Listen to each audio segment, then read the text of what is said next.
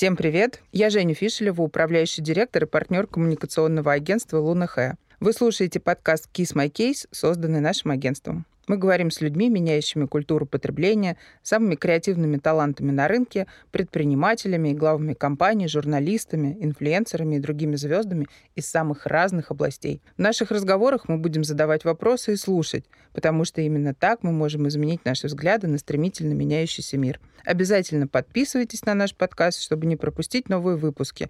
И не забудьте рассказать о нас вашим друзьям и коллегам.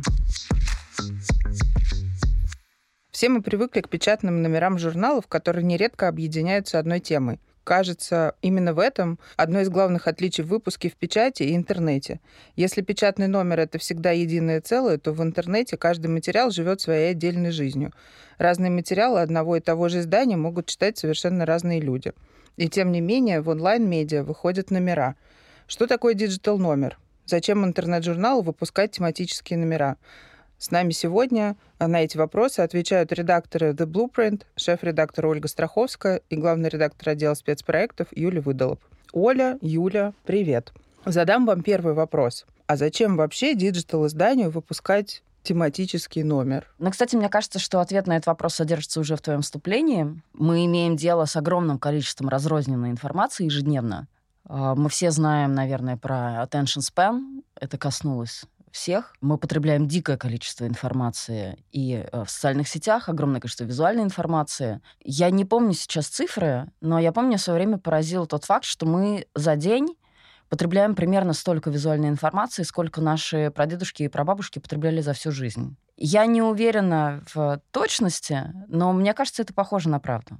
И когда ты делаешь медиа, у меня есть такая метафора, она не очень оптимистичная. Я в какие-то дни, когда чувствую себя пораженчески, я ее вспоминаю. Такое ощущение, что ты как будто бы пишешь на рулоне туалетной бумаги, который бесконечно сматывается в унитаз. Ну, конечно, не хочется... Интересная метафора. Да, читательское внимание так называть, но в целом как бы ощущение того, что то, что ты делаешь, очень сиюминутно и моментально исчезает, внимание, которое ему уделяют читатели, и тот импакт, который это на них производит.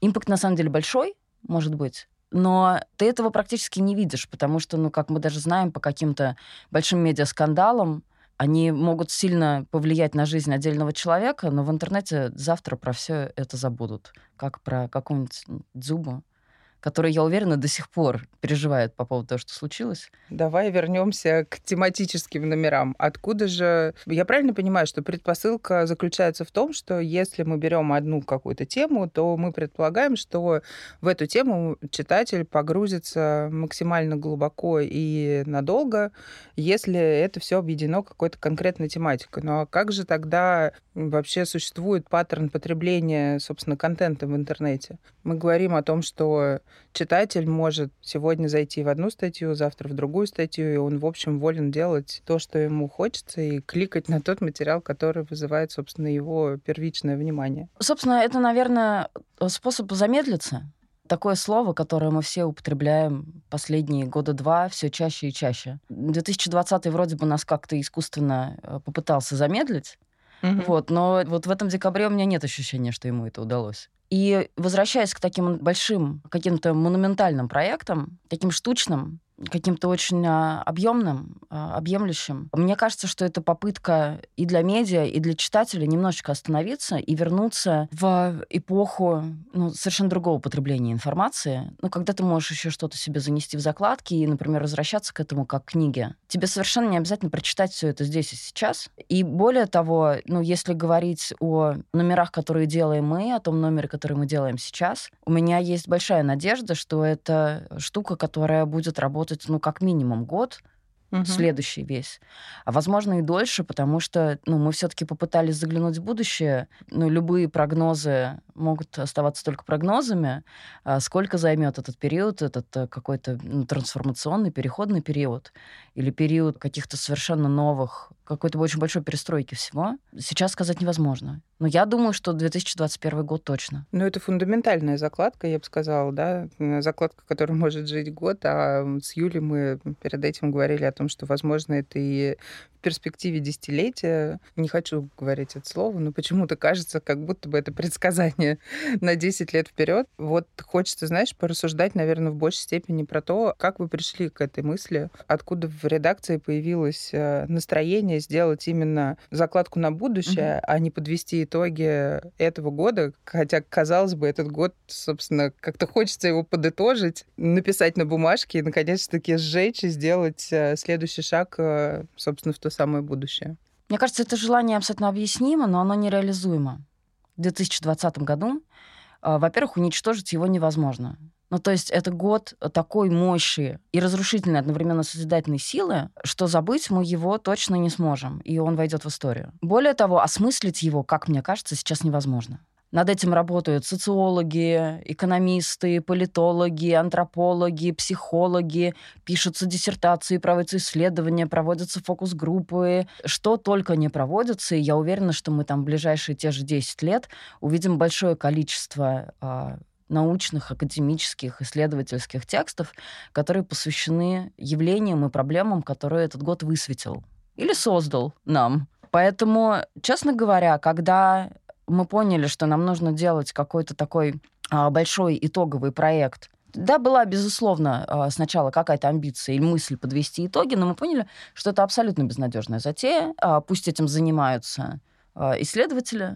Еще это наложилось, наверное, такое наше общее какое-то ощущение, что этот год был в какой-то степени cancelled, такое слово года на Западе, но которое имеет вообще отношение к немножко другим проблемам, да, культуре, пересмотра ценностей, иерархии и так далее. Но как будто бы год был, а вроде его и не было. Как сказала моя коллега недавно, я не очень поняла, как после марта вдруг снова наступил декабрь. Время изменилось. Об этом недавно говорила, собственно, в рамках нашего ишью. У нас вышло очень интересное интервью с астрологом, форкастером, американской художницей и писательницей, такая как бы мультимедийная вообще да, персонаж, мультидисциплинарная женщина, которая начинала с того, что она писала пародийные тренд-репорты, пародируя, собственно, как она сама говорит, напыщенные, помпезные тренд-репорты специальных агентств. Но в итоге кончилось все тем, что она начала просто делать эти тренд-репорты вместе с искусственным интеллектом. Это такой как бы отчасти художественный жест. С другой стороны, это еще один инструмент говорить о будущем в мире, где нет ничего постоянного. И в конце концов, почему бы не искусственному интеллекту, не какую-то произвести белиберду, а нам бы не поверить в нее? И она говорила о том, что ощущение времени за 2020 год очень сильно изменилось. Это отмечают все, и это отмечаю я, отмечают очень многие мои знакомые. Не знаю, как, есть ли у вас такое ощущение. Но, собственно, оно сжалось и растянулось одновременно. Я согласна, что время стало совсем какое-то, не знаю, пластифицированное. Оно абсолютно в каком-то мистическом мире мы теперь живем. Что вроде бы ты здесь, а вроде бы мимо тебя летит все с какой-то бешеной скоростью, ты просто не успеваешь даже оглянуться вокруг, и у тебя такая трансцендентность какая-то происходит, что тебя как будто вынесло сейчас совершенно в другую формацию, а на самом деле ты просто стоишь на месте. Но нет еще каких-то понятных маркеров, например, там одеться, поехать на работу, или там уйти в отпуск, уехать куда-то, да? Ну, то есть нет каких-то рубежей, которые расставляют нам точки, от которых можно отталкиваться и к которым можно стремиться. Поэтому мы решили, что мы не будем подводить итоги этого года, а лучше помечтаем или попрогнозируем, но не будем это делать сами, конечно, а прибегнем к помощи экспертов в очень широких сферах. Когда мы придумывали, собственно, вместе с Юлей, сидели и придумывали материалы для номера, не ожидали, что их получится в итоге 30, по-моему, почти 30 сейчас, он чуть-чуть даже его раздувает в процессе, появляются внезапно какие-то темы, которые оказалось, что мы там упустили или, в общем, они возникают и тоже встают в него. В этом прелесть, кстати, интернета, он резиновый. Да-да, это очень удобно. Ну и, конечно, мы не только заглядываем в будущее, но и, конечно же, рефлексируем, пытаемся уже рефлексировать об этом сломе эпох, который мы сейчас проходим.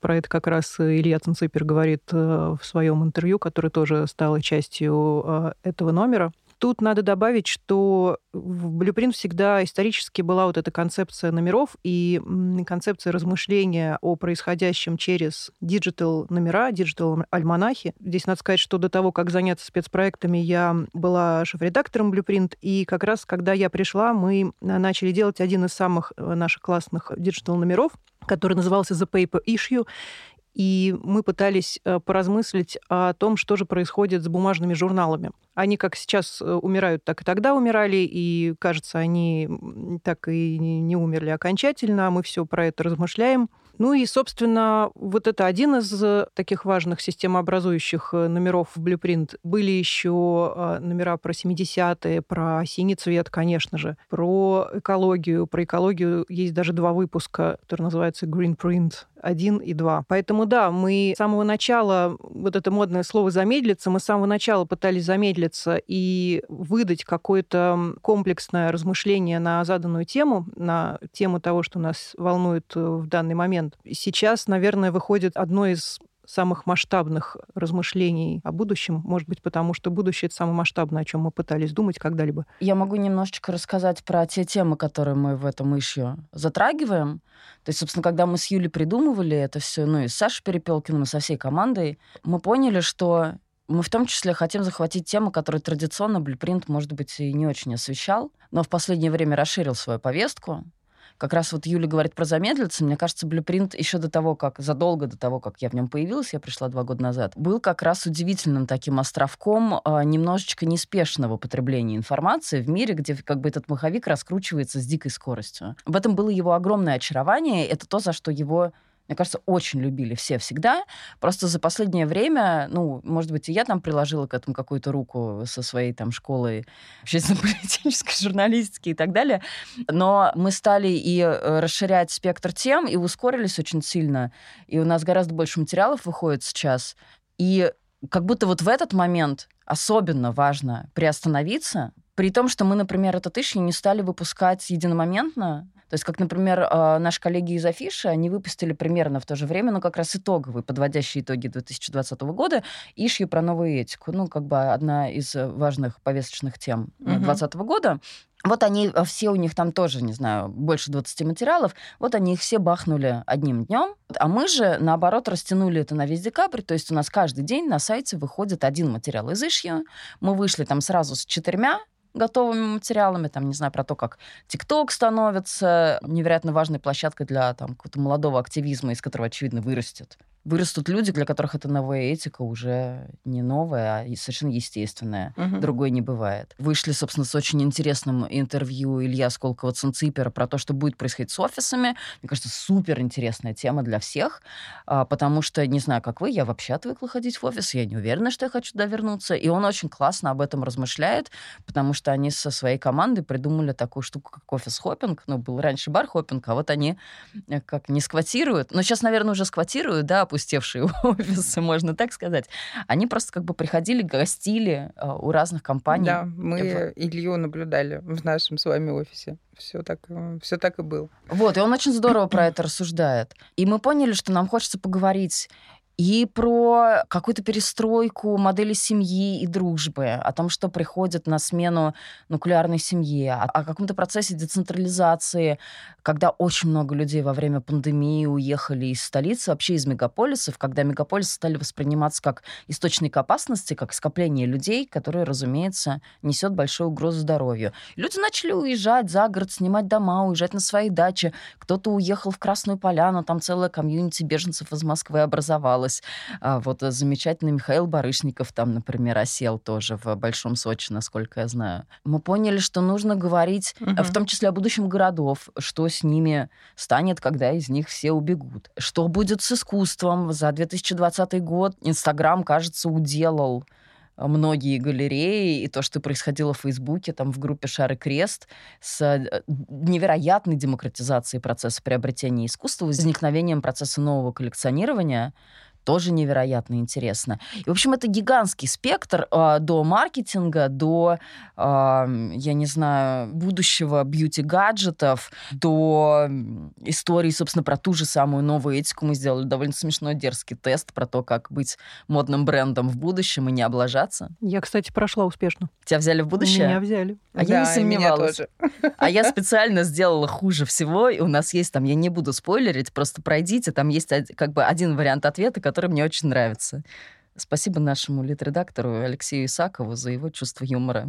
Макабрическое немножко. Здорово, что такой объемный номер получается, и классно, что это действительно возможность немножко замедлиться, но мне хотелось бы, знаешь, сделать такой немножко шаг назад, такой вопрос задать. Я правильно понимаю, слушая вас обеих, что в общем и целом Blueprint в том или ином виде преемник в какой-то своей форме, да, того, что делала в свое время большая глянцевая печатная журналистика. То есть это то, что раньше было на бумаге, потому что мы все знаем, что то, что написано на бумаге, оно как бы высечено в камне.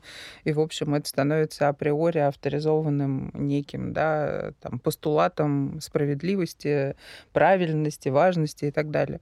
Но мне очень понравилось, как сказал в свое время Шурик Горбачев, который был тогда шеф-редактором «Афиши», а главным редактором тогда был Илья Красильщик.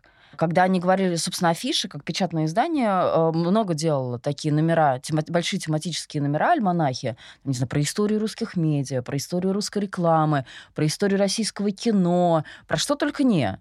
Вот Юля, на самом деле, дополнит, потому что она работала в «Афише» в то время. Да, это не сразу начало происходить именно с каждым номером. Сначала были просто иногда какие-то тематические номера, причем они могли быть самого удивительного свойства. Мог быть тематический номер про алкоголь. Или, например, однажды вышел иллюстрированный номер, где абсолютно все картинки, включая картинки из рубрики «Клубы, концерты» или «Классическая музыка», были нарисованы иллюстраторами.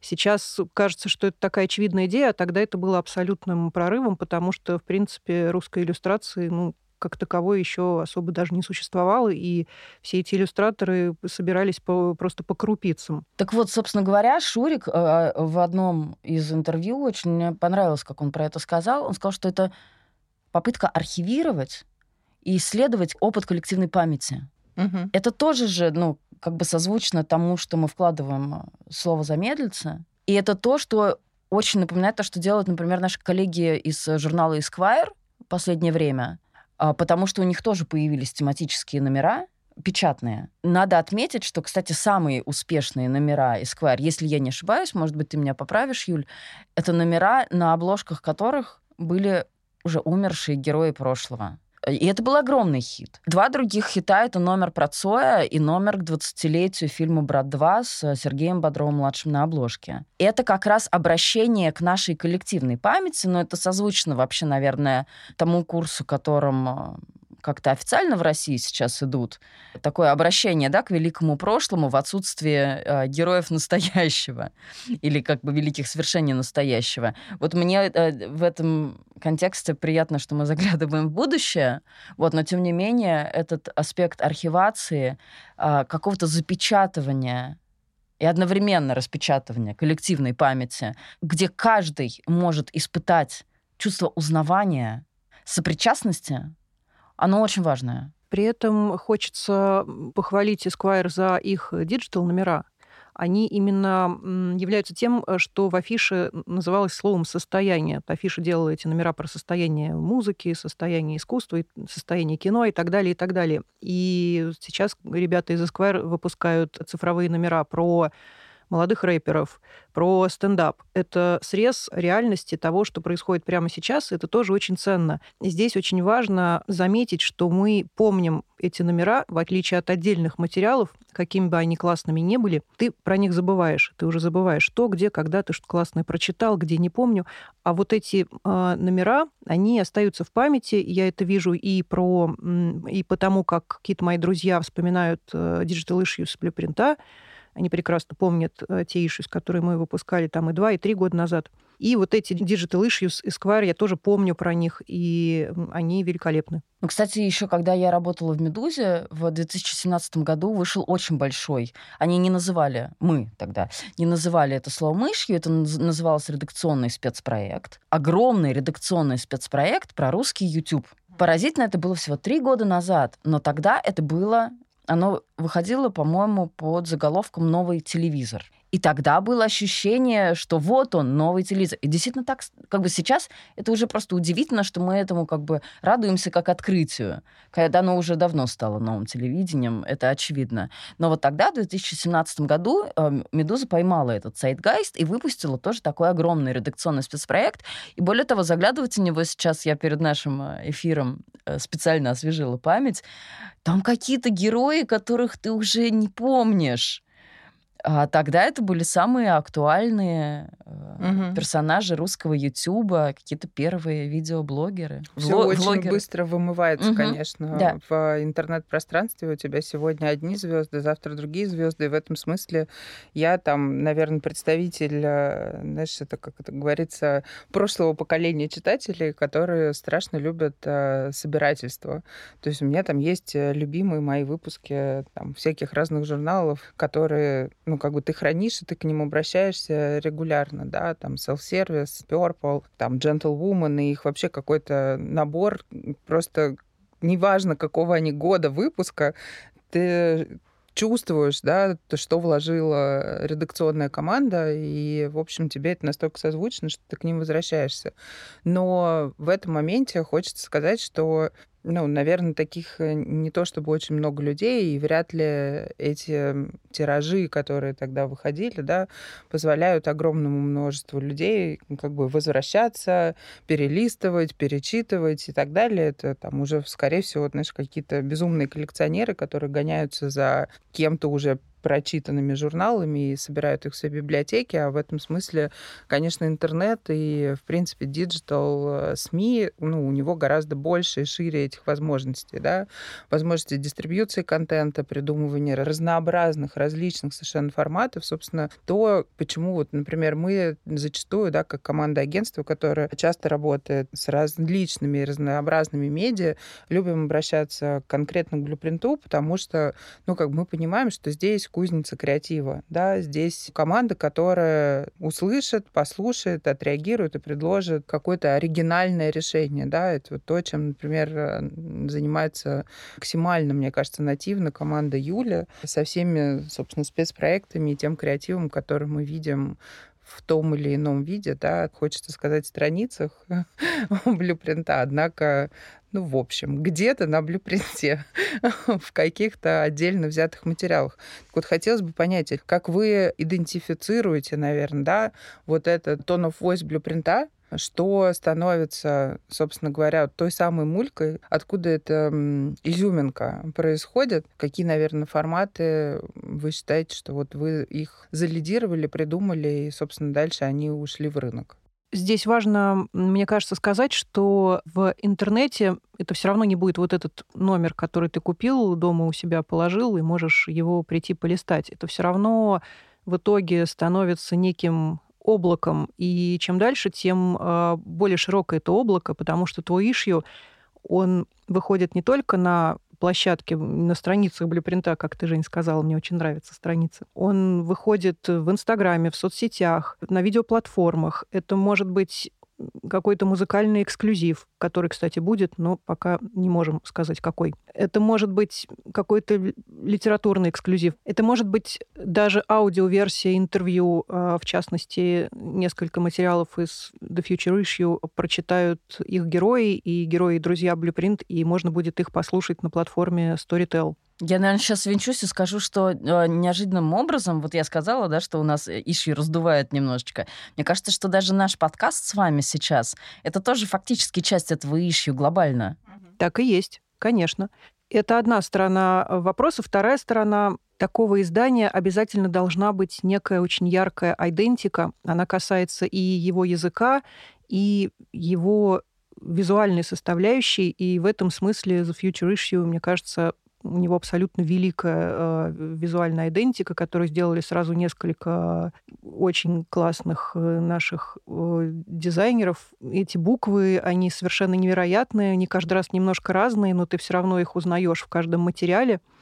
И уже по ним считываешь, что это еще один материал из вот этого нашего диджитал-номера. Да, давайте я немножечко расскажу про это, потому что, конечно, когда ты делаешь такую штуку, тебе нужно, чтобы она запомнилась не только смыслами, но и запомнилась визуально, а Blueprint всегда был очень мощным с визуальной стороны. Это то, за что его любят, полюбили и хвалят до сих пор. И практически каждый автор, с которым я работаю, когда я присылаю ему ссылку на опубликованный нами материал, говорит: «Господи, как красиво!» Я говорю: «Ну да, это же Blueprint». Вот, и я в этом смысле легко очень принимаю эти комплименты, потому что я понимаю, что это сделано там, до моего прихода, и я там только влилась в эту команду и развела что-то, что уже было создано таким. И, собственно говоря, когда мы начали думать о том, как оформлять наш future issue, было очень много рабочих вариантов. И в итоге, что опять-таки созвучно с этой аналоговой историей, вот с этим желанием, да, что-то взять в руки, фактически, даже если ты не можешь, в интернете как-то образно все равно что-то массивное взять, задержаться, полистать, остановиться, пережить вот этот, простите, повторюсь, аналоговый опыт. Собственно говоря, наш арт-директор Сереж Пацук и редакционный директор Саша Перепёлкин вспомнили идею, которую мы в свое время, с которой мы носились, не додумали, что мы очень хотели бы, чтобы молодые художники, иллюстраторы написали какие-то важные слова года своими шрифтами, там, я не знаю, графички какие-то и так далее. И мы это додумали и докрутили, и мы поняли, что очень классно собрать, леттеринг, раздали задание этим художникам, которые из аналоговых предметов, там, не знаю, Flow Gardens сделали из листьев, из цветочков буквы. Там кто-то сделал из каких-то пластиковых штучек, из каких-то, не знаю, стекляшек, бусинок, еще чего-то. И вот мы такой сделали симбиоз диджитального и аналогового в этом шрифте, то есть в каждом заголовки каждого материала есть несколько букв, созданных этими художниками. И так мы немножечко тоже возвращаем в диджитал ручной штучный подход. Кстати, Оль, согласись, что вот этот леттеринг, он в каком-то смысле символизирует итоги 2020 года, потому что когда, как не в этом году, мы очень много чего делали руками. Это правда. Я, например, рисовать начала в этом году довольно активно, и я поняла, что вот эта штука, вот я бы даже стол, может быть, какой-нибудь выточила, если бы я умела, может быть, научусь. Правда, хочется что-то материальное. Кажется, Blueprint в этом смысле провел такой, заметный тег ввел «Культура живи». Собственно, та история, в которую, мне кажется, влилось довольно большое количество не просто материалов, а действительно энергии людей, которые не равнодушны, собственно, к тому, как себя сейчас чувствует культура в целом, и, в частности, каждый отдельно взятый художник, который пытается как-то свое высказывание, тем не менее, оставить в этом мире, потому что то, о чем там Саша Блонарь регулярно говорит в подкастах у нас, и то, о чем мы часто в офисе говорим, и то, собственно говоря, о чем пишет Blueprint, да, про поддержку культуры. И классно, что, то есть в будущее без культуры и без художников мы точно не пойдем, и они с нами идут даже в буквенном своем, да, воплощении. Это очень крутая история. Мне кажется, это как раз, наверное, одно из тех отличий, которые я замечаю как читатель, что в Blueprint'е очень много героев, которые, провязаны внутри. То есть у тебя есть ощущение, что это не человек, который просто вдруг откуда-то взялся, да, а что вот он как-то многогранно процветает в издании, и мы все ждем новогоднее видео со страшной скоростью. Да, потому что всегда, для там, всего офиса это такое приятное ожидание. Что же там Blueprint замутил, что же ребята сделают, потому что кажется, что как раз это такой дает обратный отсчет перед Новым годом, когда Blueprint опубликовал, и погнали. Еще чуть-чуть осталось, и сейчас купорится шампанское, съедятся все мандарины, и мы наконец-таки побежим уже в каникулярный период. Я хочу, кстати, сказать, что «Культура живи», да, это наш параллельный большой проект растянутый во времени, собственно, пандемийный, когда мы поняли, что музеи, театры, в общем-то, живут без зрителей, без слушателей и так далее. И, главное, художники, и артисты, и композиторы, и актеры, и режиссеры остались без своих зрителей. То, ровно о чем ты говорила, это поддержка не просто какая-то материальная, да, это возможность дать площадку для высказывания, потому что очень многие из этих креативных людей потеряли возможность высказываться. А это то, на чем строится их идентичность. Это самое страшное. Я разговаривала, возвращаясь к нашему новогоднему видео, с одной замечательной актрисой, как раз на его съемках, которая сказала, что да, мы все заболели на Кинотавре, но нам был он очень нужен, потому что наши фильмы должен кто-то видеть. У нас, например, лежит материал, интервью и большая съемка с одним замечательным режиссером и актрисой, чей фильм просто не успел выйти в прокат. Он должен был выйти в прокат ровно на той неделе, когда случился локдаун в Москве. Угу. Все, фильм лег на полку. И его с тех пор не увидели зрители. Человек успел за это время новый фильм снять. Ничего себе. Поэтому это такая тоже возможность дать диджитальное пространство даже для того, что раньше существовало на подмостках. У нас, например, сейчас выходят видеоэкскурсии по закрывшимся выставкам, на которые нельзя попасть просто, они активные. Это залы без людей, без зрителей. У нас выходила серия целая перенесенных диджитал-спектаклей, там, не знаю, театр-практика ставили и так далее, когда нужно где-то это делать. Да, мы все ушли онлайн, и не все успели перестроиться, и, разумеется, что издание может дать такую возможность. И то, что я еще хочу отметить, что вот то, что ты говорила про героев, вшитых в Blueprint, мне очень нравится, что мы работаем с ними в формате коллабораций. То есть очень часто то, что делает Blueprint, мы не просто берем какого-то героя, там его красиво фотографируем или с ним разговариваем интересным журналистом. Мы делаем что-то вместе. Или этот художник что для нас делает. У нас сейчас будет один очень трогательный проект. Он прям на подходе. Я надеюсь, что он всех порадует. Он такой рождественский, который мы сделали с художниками. Blueprint — это не только сайт. Это не только форматы, которые можно оставить на сайте. Это не только те закладки, которые ты оставляешь конкретно, непосредственно на самом сайте, но это еще и довольно большой канал в Телеграме. Это, на мой взгляд, очень классный и совершенно такой аутентичный Инстаграм-аккаунт. Другие в социальных сетях, ВКонтакте, по-моему, есть, да, Фейсбук. Вы придумываете что-то конкретное для соцсетей или для других альтернативных каналов, скажем так? Или это история того, что классическим форматом, да, мы просто понимаем, что там есть анонс материала, и вот он выходит в соцсетях, или вы как-то с этим тоже работаете? Да нет, конечно, так не работает больше, как анонс. Конечно, мы смотрим на разные платформы, как на отдельные медиа, просто вшитые в какой-то нашу семью Blueprint, да? Как абсолютно так экосистема. И есть. Да, да. Каждая площадка — это свое маленькое такое дочернее медиа, и любой материал может выходить одновременно на всех площадках в немножко разном формате. В целом все идет к тому, что люди хотят оставаться в какой-то приятной экосистеме, там, например, удобно тебе вот в Инстаграме жить, или кто-то живет в Телеграме, и не очень хотят из нее выходить, поэтому мы тоже идем навстречу этому желанию читателя и создаем для него контент на той площадке, где ему удобно. Он может, в принципе, оттуда не выходить. Более того, я дополню, что каждая площадка, каждая платформа — это уникальный контент. То есть мы не смотрим на это как на средства дистрибуции наших материалов, которые вышли на сайте. Безусловно, они там появляются, и мы дистрибутируем их по-разному. Где-то там ты берешь, например, цитату героя, где-то берешь summary или главное из материала, где-то ты берешь, например, только иллюстрации или съемку, где-то специально созданный контент, например, на бэкстейже съемки. Да? Везде есть оригинальный контент, который не дублируется в другой соцсети. То есть, например, Телеграм-канал. Мне очень нравится, какой у нас канал сейчас получился. И там много собственного контента, то есть что-то, что ты не прочитаешь на сайте, и что-то, что ты не увидишь в Инстаграме, а в Инстаграме что-то, чего ты не прочитаешь в Телеграме.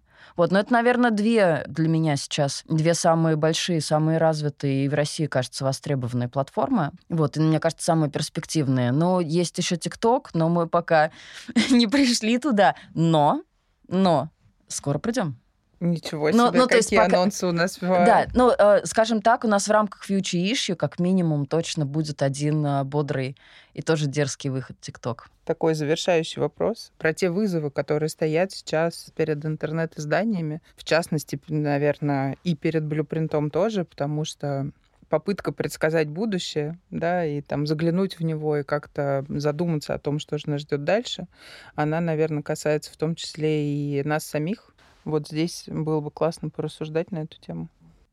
Ну, когда ты делаешь большой материал про то, что происходит, не знаю, с семьей, городами, политикой, протестами, активизмом, искусством и так далее, ты, конечно, не можешь думать, что будет с тобой и какое место в этом занимает то, что ты делаешь профессионально, и издание, которое ты ведешь, и в котором ты работаешь, и за которое ты болеешь. Честно говоря, вот мы сегодня много говорили о том, что бумага издает последние агонизирующие звуки, и вроде бы и на смену пришел диджитал, но если заглядывать в будущее, нужно понимать, что даже диджитал сейчас стоит перед серьезными вызовами. Ну, то есть мне кажется, что, например, какое-то будущее в перспективе пятилетней, это приложение совершенно точно. То есть мне кажется, что медиа во многом будет уходить туда. Что это медиа будущего. То есть об этом невозможно не думать. Персонализация, как бы персонализированный контент для пользователя, когда ты не потребляешь весь массив, грубо говоря, в сайт вшит алгоритм, ну, то есть все, что связано с бигдата, все, что связано с технологиями, безусловно, развивается очень быстро. Медиа надо на эти вызовы тоже отвечать. Искусственный интеллект, Оля. Искусственный интеллект. Страшные слова. Я только хотела сказать, в Нью-Йорк Таймс недавно вышла колонка, написанная искусственным интеллектом. И вот у нас, собственно, вот это интервью, прочитайте, если вы слушаете, Эмили Сигал, очень интересное, где она вот рассказывает про то, как они делали тренд-репорт с искусственным интеллектом, созданным Google. И да, понятно, что пока что это в большей степени акт искусства, потому что тот результат, который выдает искусственный интеллект, ну, его скорее... ну, приятнее воспринимать как некий эксперимент такой, ну, вот на стыке искусства и технологий. Но смысл в этом... То есть смыслы рождаются в той бессмыслице, которую он нам дарит. Но, тем не менее, в «Нью-Йорк Таймс» опубликовали колонку, написанную искусственным интеллектом, и она начинается очень правдоподобно, вот, но в какой-то момент его сбоит, и он как бы начинает повторять одно и то же. «We went out for lunch and drinks». For lunch and drinks, and drinks, and drinks, and drinks, and drinks. И я такая, боже мой, это же 2020 год. Это мы. Это мы. Очень срезонировало. Я даже сториз запостила, скриншот оттуда. Безусловно, что эта штука будет делать? Заменит ли она нас или нет? Потому что на самом деле все, что незаменимо, это чувство, эмоция, сопереживание. Это то, что делает журналистика. На самом деле мы рассказываем истории, которые вызывают чувства.